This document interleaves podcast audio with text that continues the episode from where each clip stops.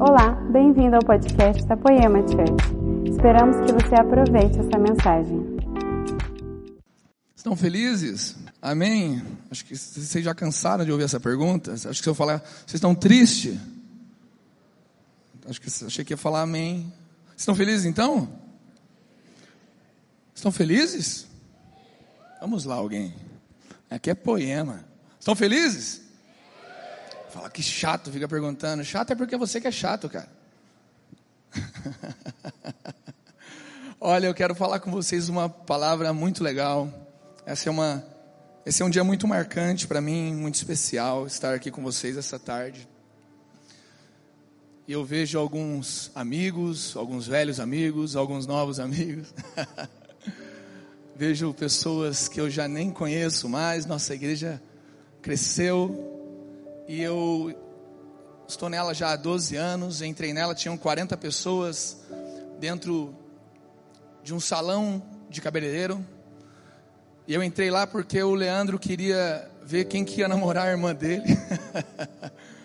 Aí eu entrei lá e na época eu me apaixonei mais por ele até do que pela irmã. Falei, cara, esse cara é muito doido, cara.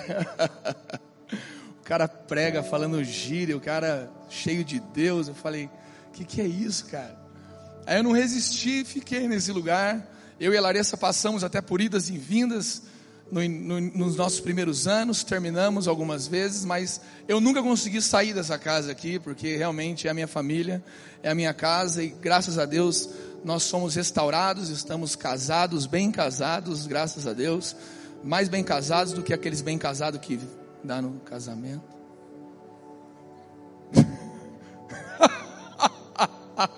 Piada ruim, né? Vocês têm que rir só para fingir que é boa, tá bom? Obrigado. Eu faço isso para um monte de gente. Eu planto a risada na vida de um monte de gente. Agora eu vou colher hoje, por favor, hein?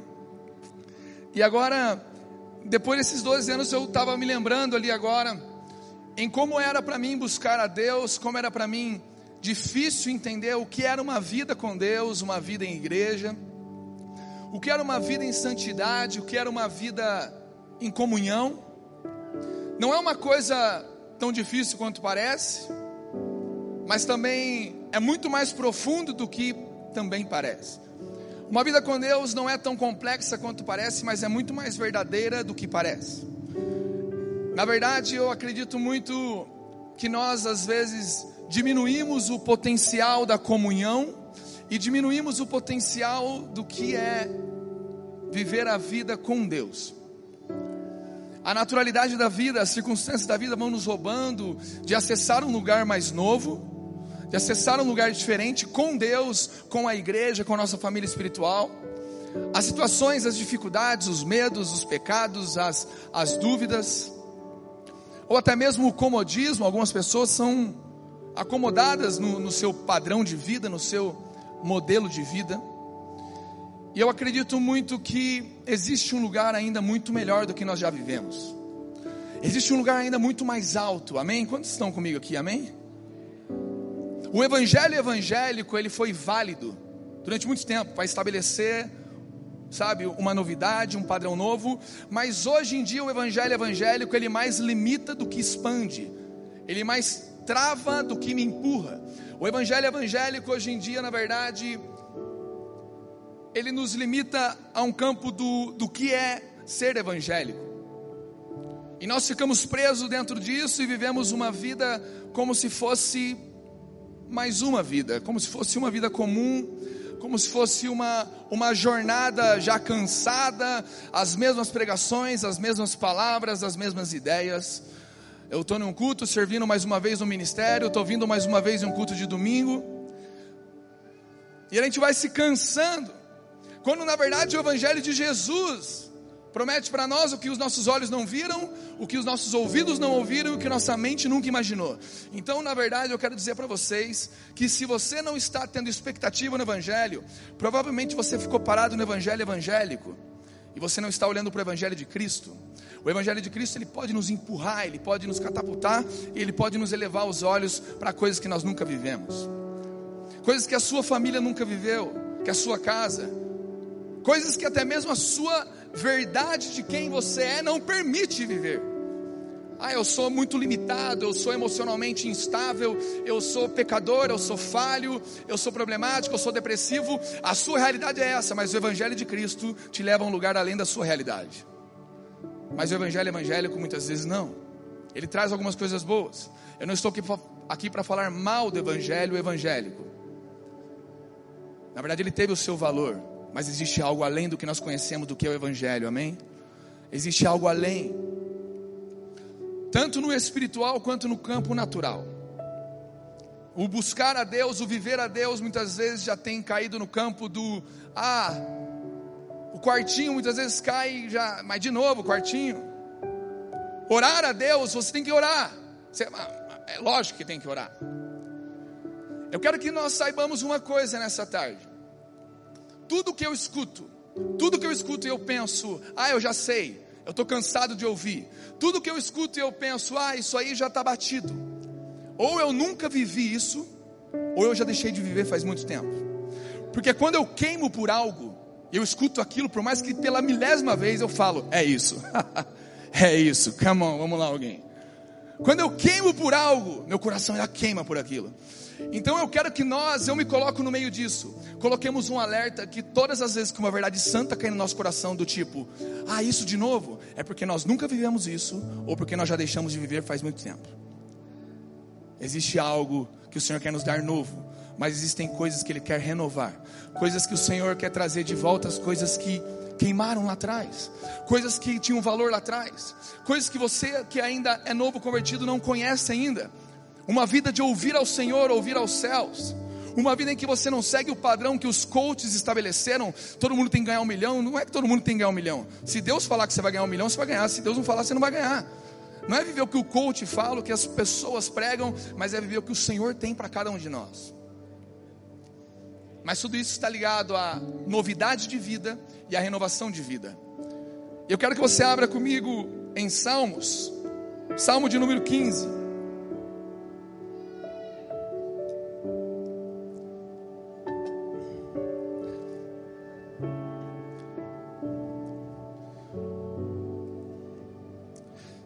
Está escrito assim, vamos ler ele inteiro. Ele é bem curtinho, leia comigo aí. Senhor, quem pode ter acesso ao teu santuário? Quem pode permanecer em teu santo monte?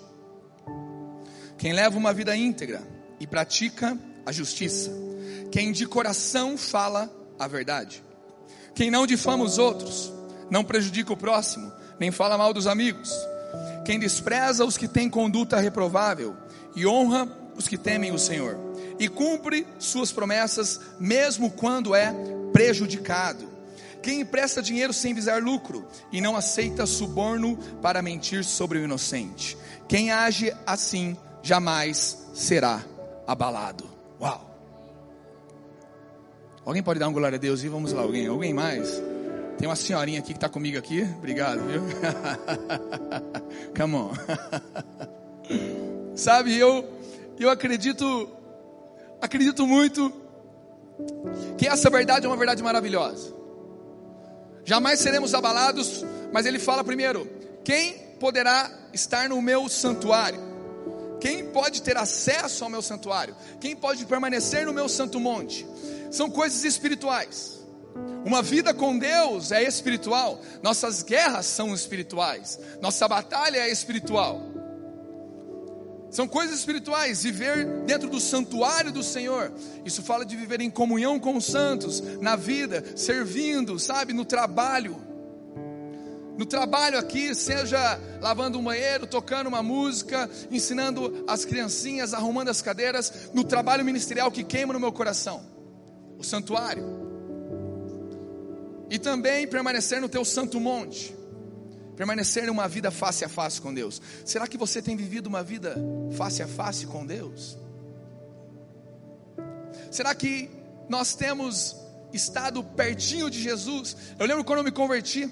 Quando eu me converti, tinha um mês mais ou menos para fazer 18 anos, foi em novembro de 2007. E de repente, naquele mês, eu estava louco de maconha, de cocaína, e eu comecei a chamar Jesus no meu quarto, ele apareceu e eu tive um encontro face a face com ele. Eu fiquei a noite inteira conversando com ele, eu estava doidão, hein? Meu quarto era todo pichado, eu estava conversando com ele naquele quarto. De repente, depois daquele dia que ele me libertou das drogas, aquele dia eu nunca mais abandonar, nunca mais consegui abandonar a Jesus, ainda que entre erros e acertos. Depois daquele dia eu lembro que eu nem ia na igreja ainda, mas todo dia eu deitava no meu quarto e eu queria encontrar com Jesus igual eu encontrava naquele dia. No primeiro dia que eu encontrei com ele, eu lembro que ele entrou pelas minhas narinas, pela minha respiração, e ele tomou conta do meu corpo. Talvez você não acredite, mas eu sei que é verdade, porque eu tenho, eu tenho muitos defeitos, mas mentira não é um deles. Mas só que de repente ele tomou conta e ele fazia carinho com as minhas mãos. Ele, ele fazia carinho com as minhas mãos em meu próprio rosto. E Jesus cuidava de mim naquela noite, ele conversava comigo, ele colocou a minha mão sobre a minha boca, expeliu de mim todos os vícios que eu tinha e ele cuidou de mim. E eu lembro que todos os dias eu acordava pela manhã e eu falava: será que hoje eu vou ver Jesus de novo? e eu nem ia na igreja, eu não era discipulado, nem sabia o que era pecado, o que não era pecado, eu só sabia uma coisa: Jesus era melhor do que tudo que eu tinha vivido.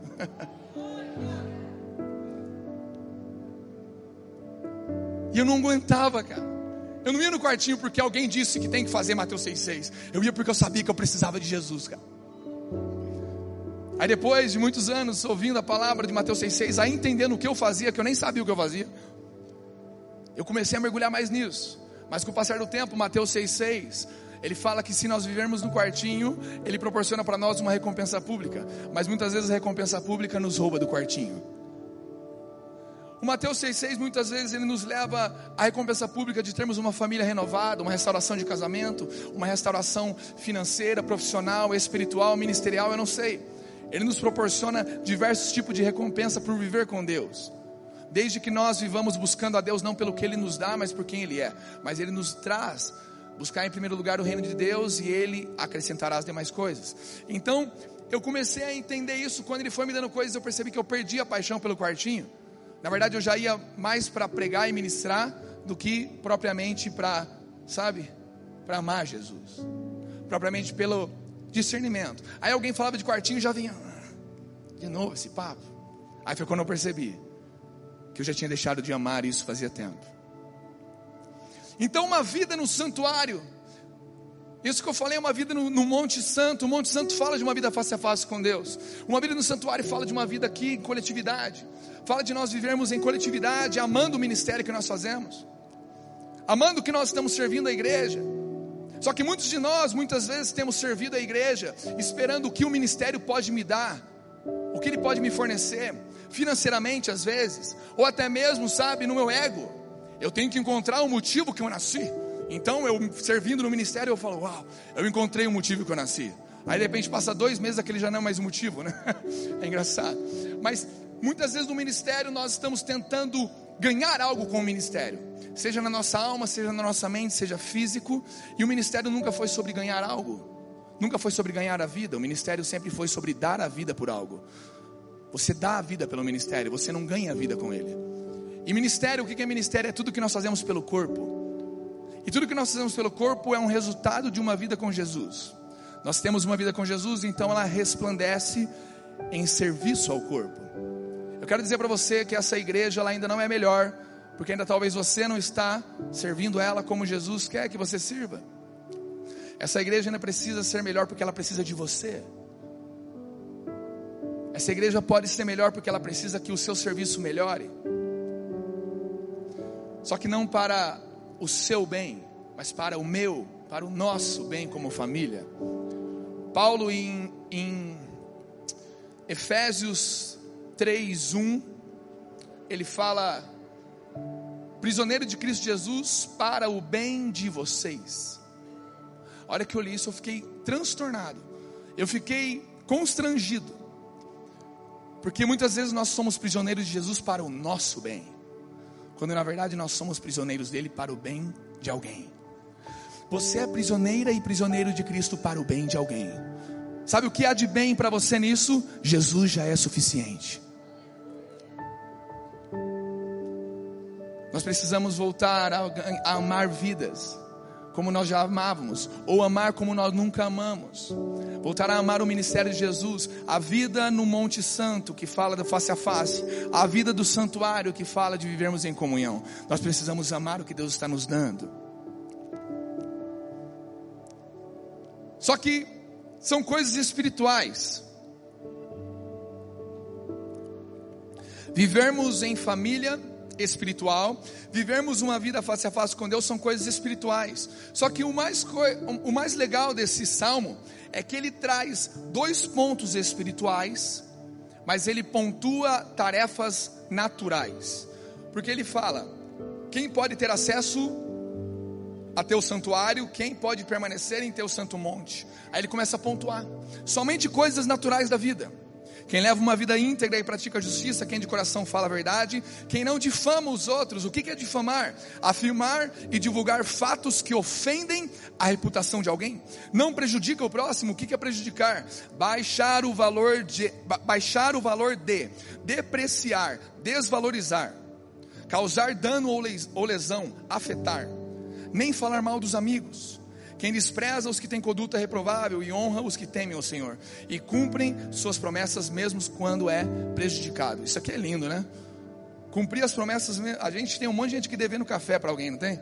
Poemeiro é rei de dever café para os outros. vamos tomar um café, cara. Vamos, vamos tomar um café, cara. Vamos embora, vamos tomar um café. A gente é doido para tomar café com todo mundo, mas não toma com ninguém, né? Aqui, ó. Cumprir suas promessas mesmo quando você é prejudicado. Vai lá e toma aquele café mesmo que prejudique você, viu? Quem empresta dinheiro sem visar lucro e não aceita suborno para mentir sobre inocente. Ele começa a pontuar coisas naturais, coisas práticas da vida. E olha que legal o que fala agora em Salmo 16, 3. Abre comigo, por favor.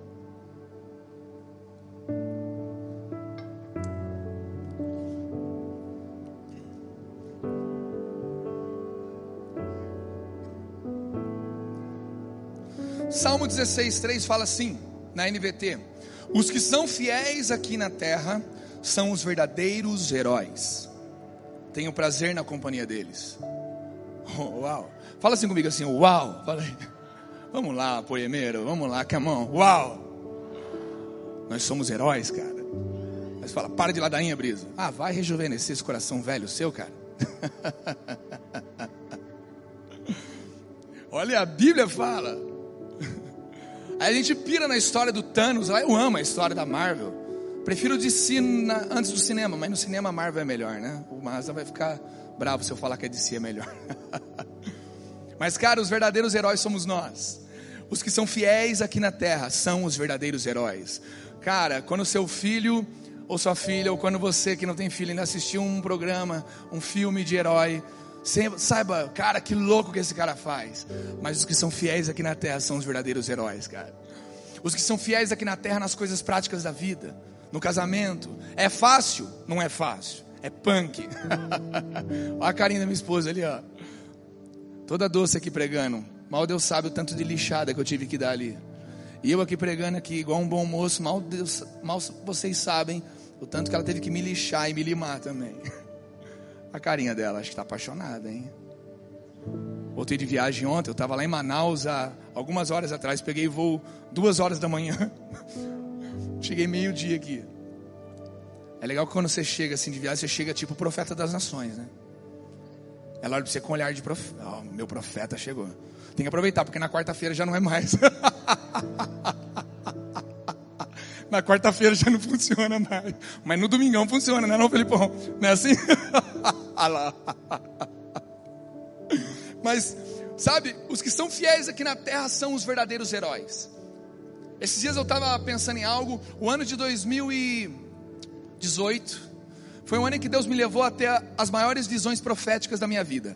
Foi um ano em que eu comecei a ter o maior entendimento profético das coisas. Eu comecei a ver prof... coisas proféticas na palavra, coisas proféticas na natureza, coisas proféticas na vida real, na vida natural. Eu comecei a perceber um monte de ponto profético e Deus começou a ampliar minha visão. Eu comecei a ver além do que eu conseguia ver.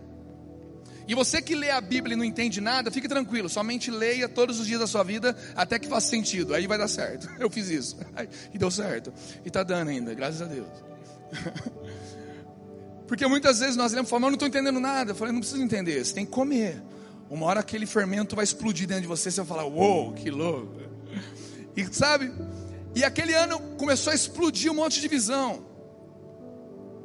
Começou a explodir um monte de entendimento. E de repente veio o ano de 2019, em que as visões sumiram e em que a minha vida foi colocada na minha cara. Depois de viver um, um dos anos mais altos da minha vida, Jesus me colocou em um lugar bem baixinho para eu voltar a ver a minha vida. Jesus me levou a viajar para lugares onde eu nunca tinha ido, ministrar como eu nunca tinha ministrado, e não porque eu sou bom, não porque eu sei, Sabe, alguém olha assim hoje e fala: Ah, é fácil Brisa falar. Dois anos atrás eu trabalhava em cinco empregos e um deles era uma hamburgueria em que eu comia resto de lanche das pessoas. Para não ter que gastar dinheiro comendo lanche, porque eu só ganhava 60 reais naquela noite. Dois anos e meio atrás. Não faz muito tempo. E eu não tenho vergonha disso, eu tenho muita alegria, eu nem lembrava disso na verdade. Minha esposa que me lembrou esses dias atrás. Claro que eu dava uma olhadinha para ver quem era mais limpinho, né? Na teoria. Né? Aplaude Jesus aí, porque ele é lindo, né? Pode aplaudir.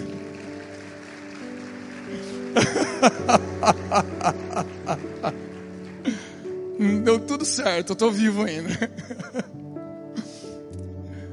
Mas o ano de 2017 foi esse ano em que eu vivi em cinco empregos. Eu era barbeiro, garçom em dois lugares e professor de música. O dia que você olhar para o pai do Cristo, você vai olhar e falar: o Brisa é melhor que ele. Porque ele tem dois, eu tenho cinco empregos, né? Só os velhos que entendem, os novos nunca assistiram. Todo mundo odeia a Cris, né? Então eu estava ali e Deus em 2018 me levou a lugares muito, muito altos. Recebi uma profecia que Deus ia começar a me revelar não por quem eu era, porque eu não tenho capacidade natural de encantar as pessoas. Eu nunca tive capacidade de pegar o violão, tocar numa roda alguém falar: "Uau, Brisa, que voz linda". Eu nunca ouvi isso na minha vida. Eu nunca tive capacidade de falar, as pessoas falar: "Brisa, como é gostoso de te ouvir", porque eu não sou bom de falar. Eu não tenho uma voz gostosa de ouvir. Eu queria ter aquelas vozes assim bem bonitas assim, sabe? Mas Jesus falou para mim aquele ano que ele ia me colocar em lugares não por quem eu era, mas por quem ele viu em mim. E ele me colocou. Jesus me disse, não foi eu que fui, ele me disse e ele me colocou. E me mostrou coisas proféticas, mas quando chegou 2019, parece que ele tirou do meu coração toda a alegria daquelas coisas. E começou a me mostrar de uma forma diferente a minha esposa, a minha filha, começou a me mostrar de uma forma diferente o meu casamento, a minha casa, a minha igreja local, o ministério de adoração local. E o meu coração foi roubado a alegria dele de ministrar por aí afora. Cada avião que eu pegava era uma lágrima, uma tristeza. A ponto de um momento do ano passado eu chegar no. no eu não tenho, não tenho nada contra essa profissão, não. Como eu falei, eu, eu já fiz muitas coisas na vida, mas eu entrei no supermercado um dia assim, aí eu entrei e falei, olhei pro caixa e falei, como eu queria ser caixa de supermercado ao invés de fazer o que eu faço. de tão cansado que eu estava, a minha paixão por aquilo foi embora. Mas porque Jesus estava voltando meu coração para olhar para a minha igreja local, para o coração dos meus amigos, dos meus irmãos, da minha família, da minha casa. E não que eu tinha esquecido, eu nunca esqueci a minha igreja, nunca deixei de servir a minha casa, nunca deixei de amar minha esposa, mas de repente ele começou a me trazer, e aquilo doía, doía e doía. E de repente, quando eu nem percebi, já tinha ido embora toda todo o almejar, minha vontade era Deus, eu nem quero mais viver o ministério, se é isso, eu nem quero mais.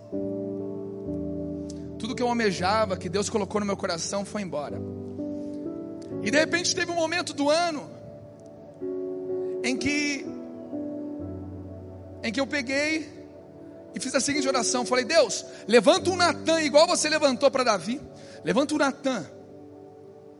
E vem falar para mim que eu estou em pecado. Vem falar para mim que eu estou errado, Deus. Eu sei que é o ano da poda, esse aninho da poda foi falar para você, hein, maninho. Tem um monte de sorriso amarelo do ano da poda. O podinho gostosa, né? Mas, não, Rafa. Cadê o Rafa? Jesus. E aí, quando nós estávamos lá, naquele momento, eu estava orando falando, Deus, levanta um Natan, levanta um homem, um profeta, e vem falar para mim que eu estou errado, que eu estou pe em pecado, abandonei você, abandonei o evangelho, abandonei tudo. Fala para mim que é mais fácil. Se eu souber que eu estou todo errado, eu confesso e me conserto. Vai continuar do jeito que está, está difícil, está doendo, está cansado. Estou triste, não estou feliz. Então veio cinco pessoas cinco líderes de cinco lugares diferentes colocavam a mão no meu peito e falava: Brisa, Deus manda dizer que você está exatamente onde Ele quer que você esteja e do jeito que Ele quer que você esteja. E eu continuava a caminhada, falava, amém, então vamos lá. Renovava minhas esperanças e eu ia embora. E aí chegou, depois de, de um tempo, no final do ano passado, Jesus me mostrou algo. Ele falou assim: Filho, o ano passado eu te mostrei as coisas proféticas. E um cristão precisa caminhar pelas coisas proféticas. Se você não tem uma visão profética, se você não tem um, sabe, uma palavra profética de Jesus sobre a sua vida, direcionando o seu próximo passo, direcionando sua jornada, você é uma pessoa sem destino, você é uma pessoa sem alvo, você é uma pessoa sem um, um lugar para alcançar em Jesus. E uma pessoa sem o alvo é uma pessoa sem jornada. Uma pessoa sem jornada é uma pessoa que está parada e que provavelmente deve estar muito triste. E de repente, ele me falou, falou: "Vocês precisam. Meus filhos precisam da profecia. Meus filhos precisam caminhar no profético, precisam enxergar além da sua verdade. Se vocês veem ossos, o profético mostra para vocês um exército. Se vocês veem depressão, o profético mostra para vocês a alegria. Se vocês veem a tristeza da noite, o profético mostra para vocês a alegria do amanhecer. Se você não tem um profético guiando sua vida, provavelmente você não está tendo uma jornada com Jesus, você não está tendo uma caminhada, uma história com Ele. Porém, Ele falou para mim assim: ó, o profético é necessário, porém, a vida real é maior do que o profético. O profético é necessário, mas a vida real é maior do que o profético. Porque o profético ainda vai ser, a vida real já é. Se nós não sabemos cuidar daquilo que o Senhor já nos deu, Ele não vai nos colocar em lugares mais altos. Se Ele te deu cinco pães e dois peixes, e isso não dá para sua casa, reparta.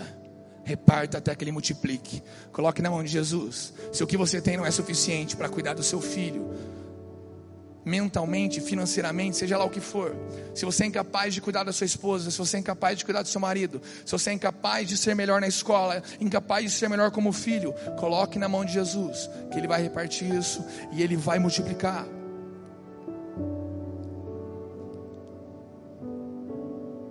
O profético é maravilhoso, mas nós temos que saber cuidar daquilo que o Senhor nos deu. Nós temos que saber a forma de lidar com hoje Paulo fala em certo lugar, ele fala assim: vocês não podem viver preocupados com coisa alguma. Ao invés disso, orem pelo que vocês precisam e agradeçam pelo que vocês já receberam. Ou seja, troque preocupação por gratidão e oração. Gratidão pelo ontem, oração pelo amanhã. Aí eu passo a desfrutar o agora. Porque eu, a preocupação faz eu viver ontem, faz eu viver o amanhã e eu não consigo desfrutar o agora. Então nós temos que saber disso. Nós temos que ter apontamentos proféticos por Jesus. Mas temos que olhar para o que nós temos agora e saber o que nós temos que fazer. E saber que o que nós temos agora é maior do que o que ainda está por vir, porque já é. E sabe?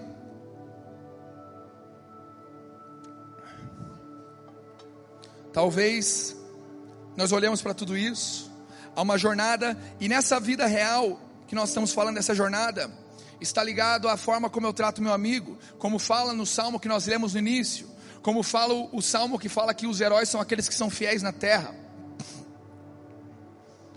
Sabe, está ligado a como você cuida das pessoas, a como você ama elas, a como você é verdadeiro com elas, a como você paga aquele café que você está devendo. Viu, meus amém? Paga aquele café para mim, cara, você está devendo para mim.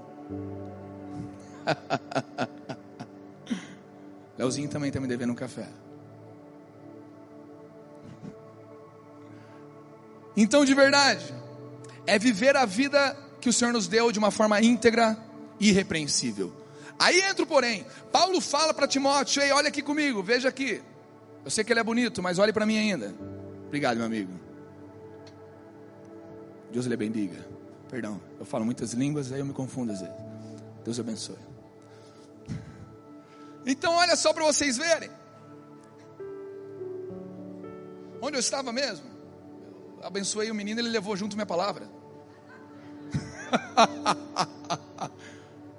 Deixa eu retirar a bênção sobre você e me devolver a palavra, cara. Eu acho que eu me lembrei. Acho que eu estou com a síndrome do Gu aqui. Então, nós estamos caminhando neste lugar, neste lugar da vida real. E o irrepreensível, lembrei. Estava aqui caçando no meu hardware aqui.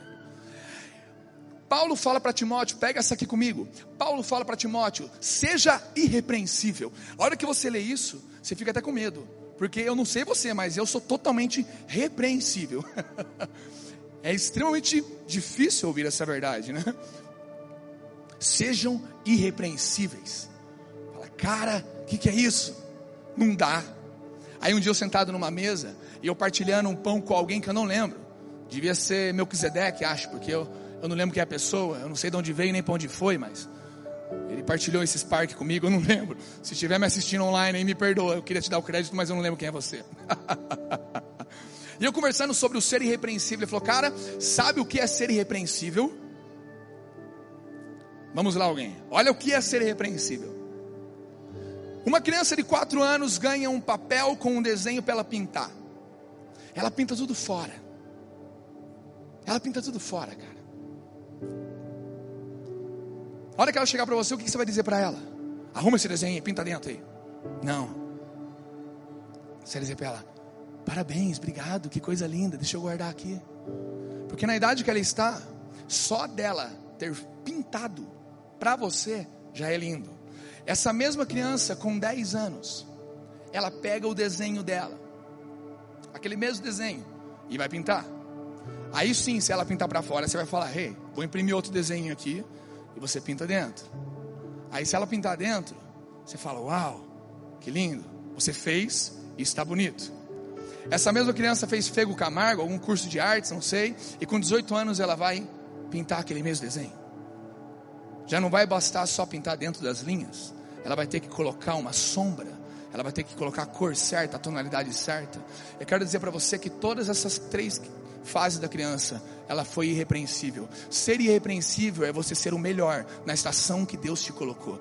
Ser irrepreensível é você fazer aquilo que Deus te colocou na mão agora e o melhor com isso. Não é você fazer o que eu faço, não é eu fazer o que você faz, não é eu fazer o que o Brunão faz, não é o Brunão fazer o que o Vilas faz, não. É cada um de vocês, cada um deles fazer a estação que Deus colocou o melhor. Se você pode pintar fora ainda, pinta fora. Deixa Jesus te ensinar a pintar dentro e ele vai falar para você: "Obrigado, filho. Que legal que você pintou fora, mas talvez você já esteja na estação de pintar dentro do, das linhas. Ele fala: Ei, vamos ajustar aqui, vamos arrumar essa vida aí, essa vida real pode ficar um pouco melhor. Vamos lá, já está na estação. E se você chegar na estação de fazer algo perfeito, ele vai dizer: Você já pode fazer algo perfeito. Você já pode dizer para as pessoas: Seja meu imitador, como eu sou de Cristo. Ser irrepreensível não é ser perfeito, mas é ser o melhor na estação que Deus colocou na sua vida.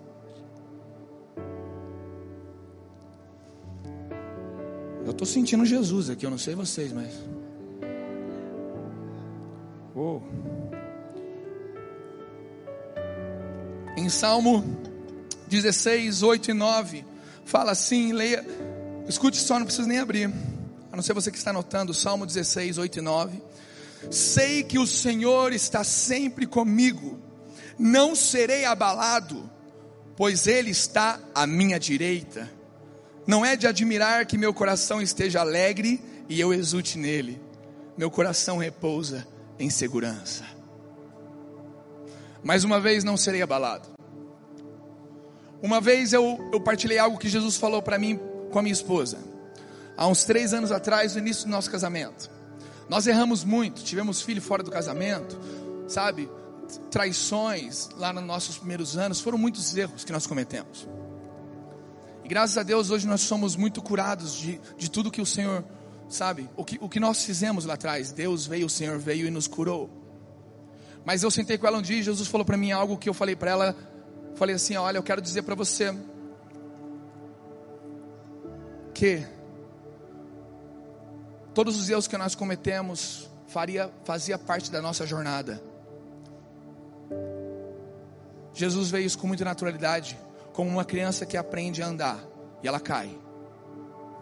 E de repente essa criança que aprendeu a andar e cai, ela aprende a andar e não cai mais, mas ela quer correr. E ela vai cair de novo. Uma marvada, aprendeu a andar, já quer correr. Aí agora que ela corre e não cai mais, ela quer andar de bicicleta. Aí ela vai cair de bicicleta. Aí depois que ela aprende a andar de bicicleta, ela quer andar de moto. E por aí vai. E sabe de uma coisa? Como um pai vê uma naturalidade de um filho que está aprendendo a andar, porque ele quer andar, ele tem a ousadia de andar, ele vai cair, e ele levanta o filho.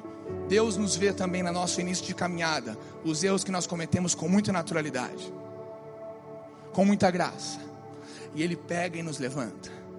Aí de repente nós aprendemos a andar ele fala: Agora sim, filha, nós queremos correr. Aí nós caímos de novo. Fala, pô, vamos lá, vai. Aí nós sabemos correr, agora nós vamos de bicicleta. E caímos, e ele levanta. E o dia que eu falei isso minha esposa, ela falou: Eu não aceito isso. Não pode ser verdade. Ela ficou brava comigo. Falei, mas Jesus falou para mim. Ela falou: Não, como é que eu vou discipular adolescentes? Se eu falar isso para os outros, os outros vão querer errar. Eu falei, eu não sei, mas Jesus me falou. Eu não sei. Mas ele me falou. Ela, não, eu não aceito isso. E virou as costas. Aquele jeito de mulher, né? Homem é pior, tá? Eu tenho que falar isso, senão depois eu, eu não sou mais o profeta das nações lá em casa. Aí eu fui trabalhar, na época eu dava aula de música ainda, estava nos cinco empregos. No meu emprego ela me ligou depois de umas três horas assim, meio chorando, falou: Jesus falou comigo. E falou que é assim mesmo. Nós estávamos aprendendo a andar e nós caímos. Nós estávamos aprendendo a correr e nós caímos. Aí talvez você pense, ah, então eu posso errar. Sabe o que o pai fala quando você erra? Ele não fala para você, você pode errar. Ele fala para você, você pode andar. Você cai, ele levanta, você pode andar. Você cai, ele levanta, você pode andar. Não é questão de você sair falando eu posso errar. A questão é Deus falando você pode errar, você pode andar, perdão. Você pode andar. Você pode andar. Você vai errar, meu amigo. Você vai errar, minha amiga. Mas você vai ouvir uma voz alta dizendo: Ei, ei, ei. Você pode andar. Ei, você pode correr. Não é você pode errar, você pode andar, correr, andar de bicicleta, você pode todas as coisas, porque Ele está ao seu lado direito. Você é inabalável, você é irrepreensível, não pela sua capacidade, não por quem você é, mas por quem Ele é no nosso lado, cara. Aplaude Jesus, pode aplaudir.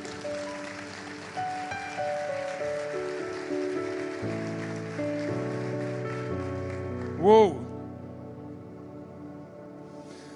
Em Gálatas 3,3 fala: Será que perderam o juízo, tendo começado no espírito, porque agora procuram tornar-se perfeitos por seus próprios esforços? Minha amiga, meu amigo, o início da sua jornada foi pelo espírito, termine no espírito também. Nós começamos no espírito e temos que terminar no espírito terminar dependendo dEle, terminar vivendo dEle. Aí talvez, uma verdade como essa de dependência tão simples não queime no seu coração. Talvez porque você já não dependa mais dele, ou talvez porque você nunca dependeu.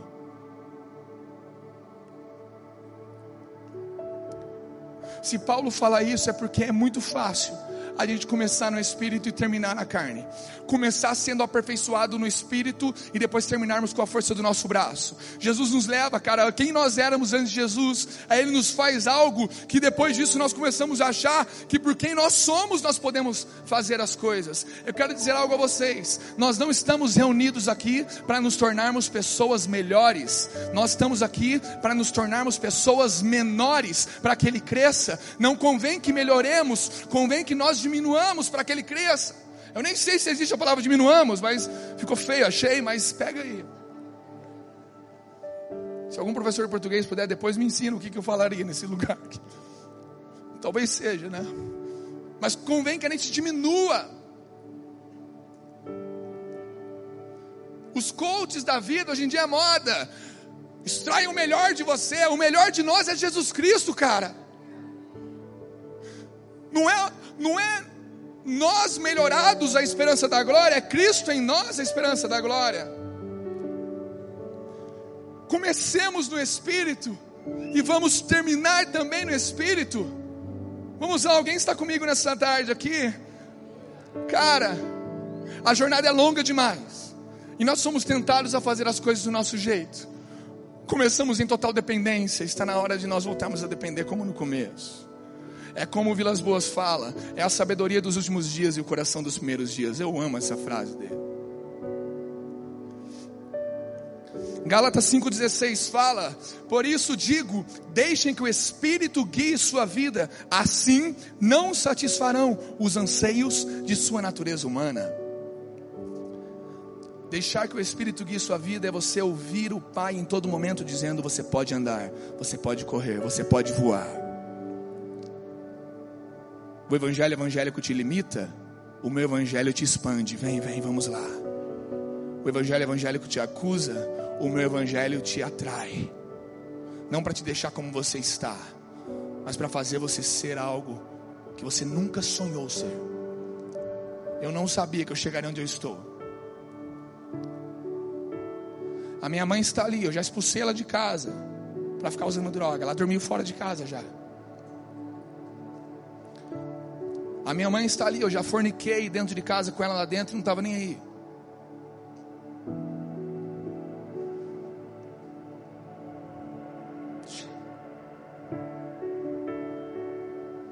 Eu não mereço estar onde eu estou, cara.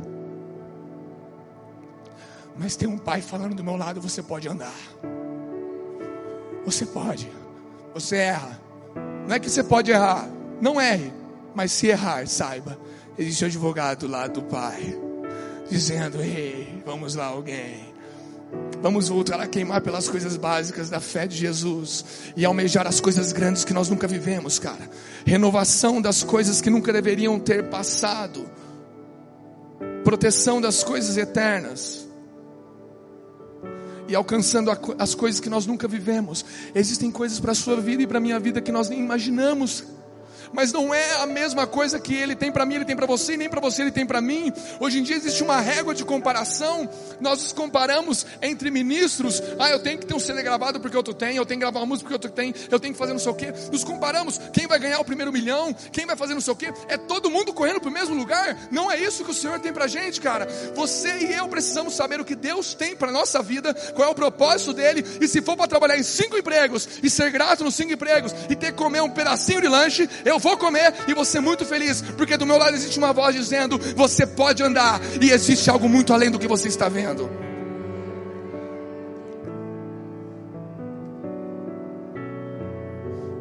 Viver no espírito assim não satisfarão os anseios da sua natureza humana.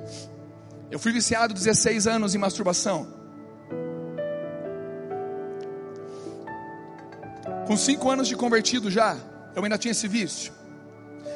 E eu comecei a viver realmente a prática diária de um quartinho, a prática diária com Deus ali, de uma forma disciplinar, não mais por emoção, não assim, ah, eu estou com vontade, eu vou. E eu comecei, e de repente eu mergulhava e falava: Jesus, me ajuda, me ajuda, me ajuda, me salva de mim, me salva de quem eu sou. Passaram-se três meses, que eu estava ali mergulhado naquele lugar.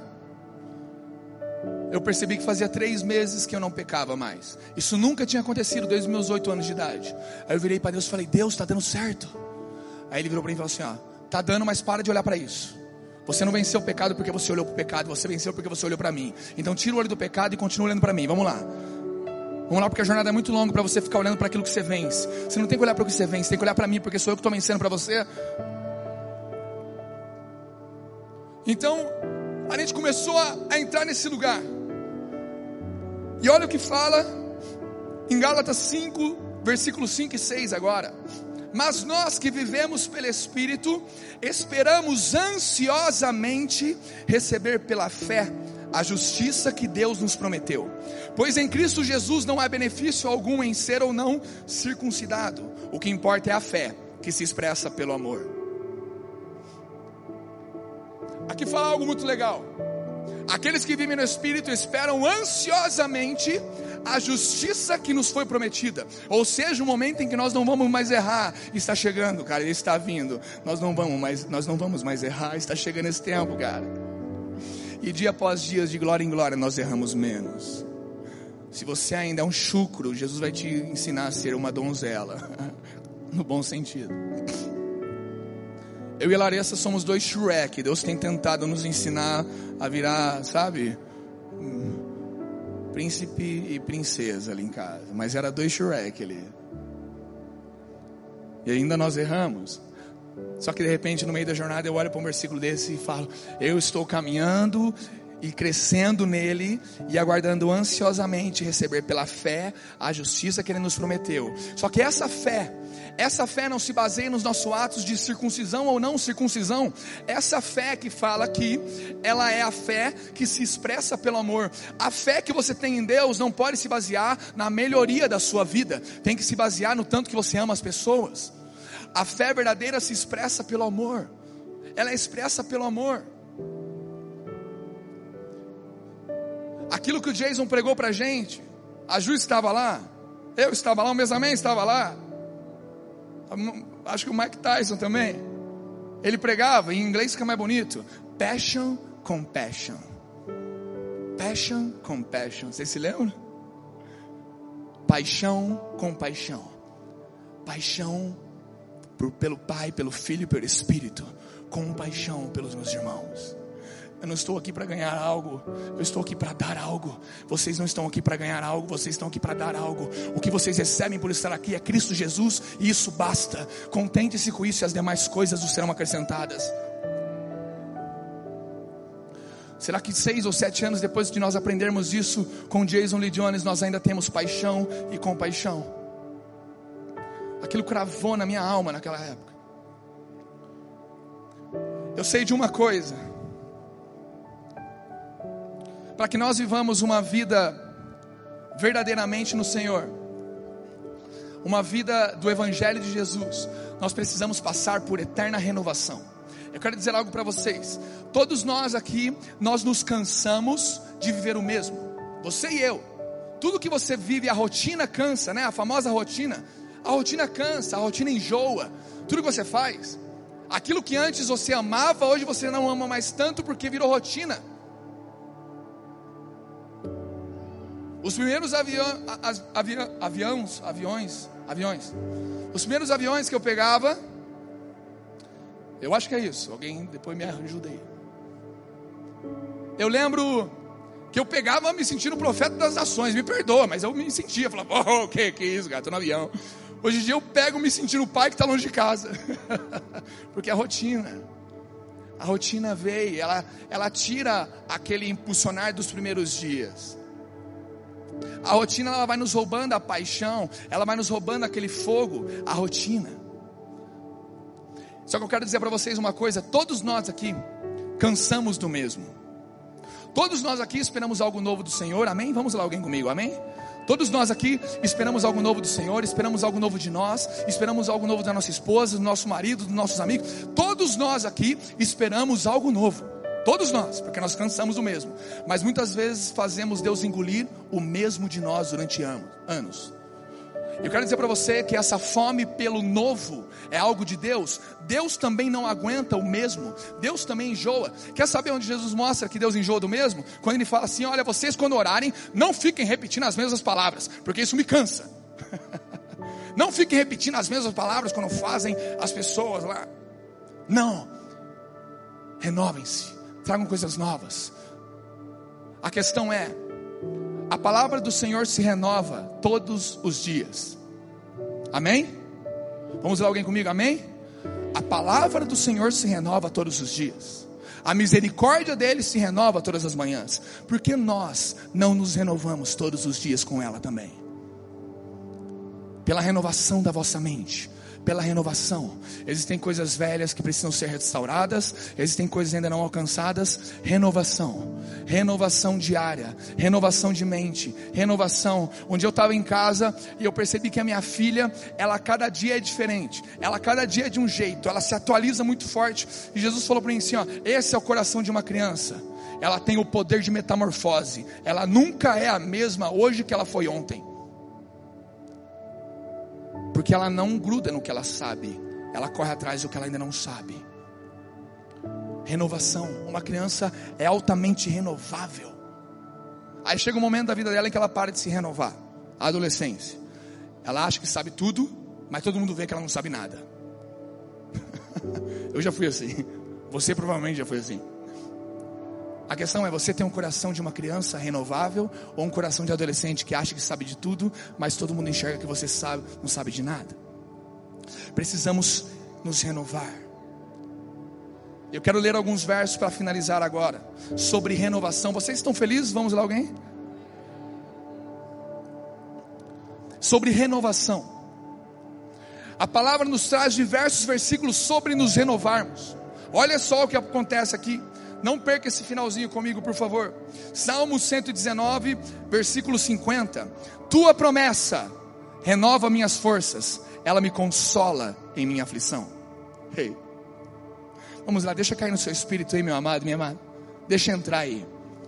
Salmo 19, 119, 50. Eu queria que você até anotasse para você depois meditar sobre renovação nesses versículos. Tua promessa renova minhas forças, ela me consola em minha aflição. Efésios 4, 23. Deixem que o Espírito renove seus pensamentos e atitudes. 2 Coríntios 4,16. Por isso, nunca desistimos, ainda que nosso exterior esteja morrendo, nosso interior está sendo renovado a cada dia. Rei, hey, vamos lá, alguém. Salmo 51:10. Cria em mim, ó Deus, um coração puro, renova dentro de mim um espírito firme. Uou.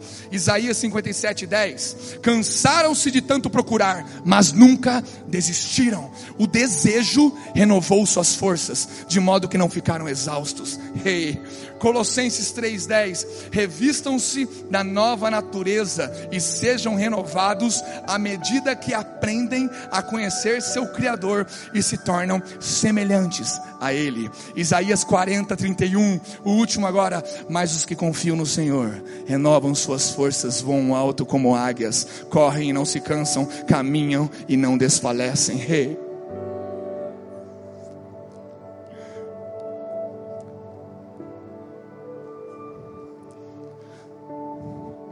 acredito que nós estamos num período em que nós precisamos resgatar coisas perdidas, estabelecer coisas eternas e almejar as coisas novas que o Senhor está nos trazendo. Uma renovação de coração. Feche os teus olhos. Se coloque de pé, por favor. Eu queria que no seu espírito agora você ativasse isso não como mais um final de um culto que você já está esperando a hora de ir embora, o final da canção, ou talvez você já está se levantando agora para ir embora. Meu, ativa isso no seu espírito e agora. Se essa palavra tocou em você, não com um sentimento, mas você crê que ela diz respeito a uma verdade dos céus para a sua vida, feche seus olhos e coloque a mão no seu coração e comece a declarar isso sobre o seu coração.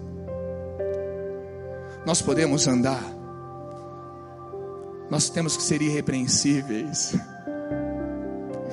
Temos que começar e terminar no espírito. Mas precisamos de renovação. Todos os dias, renovação, renovação. Deixe que o Espírito fale ao seu coração.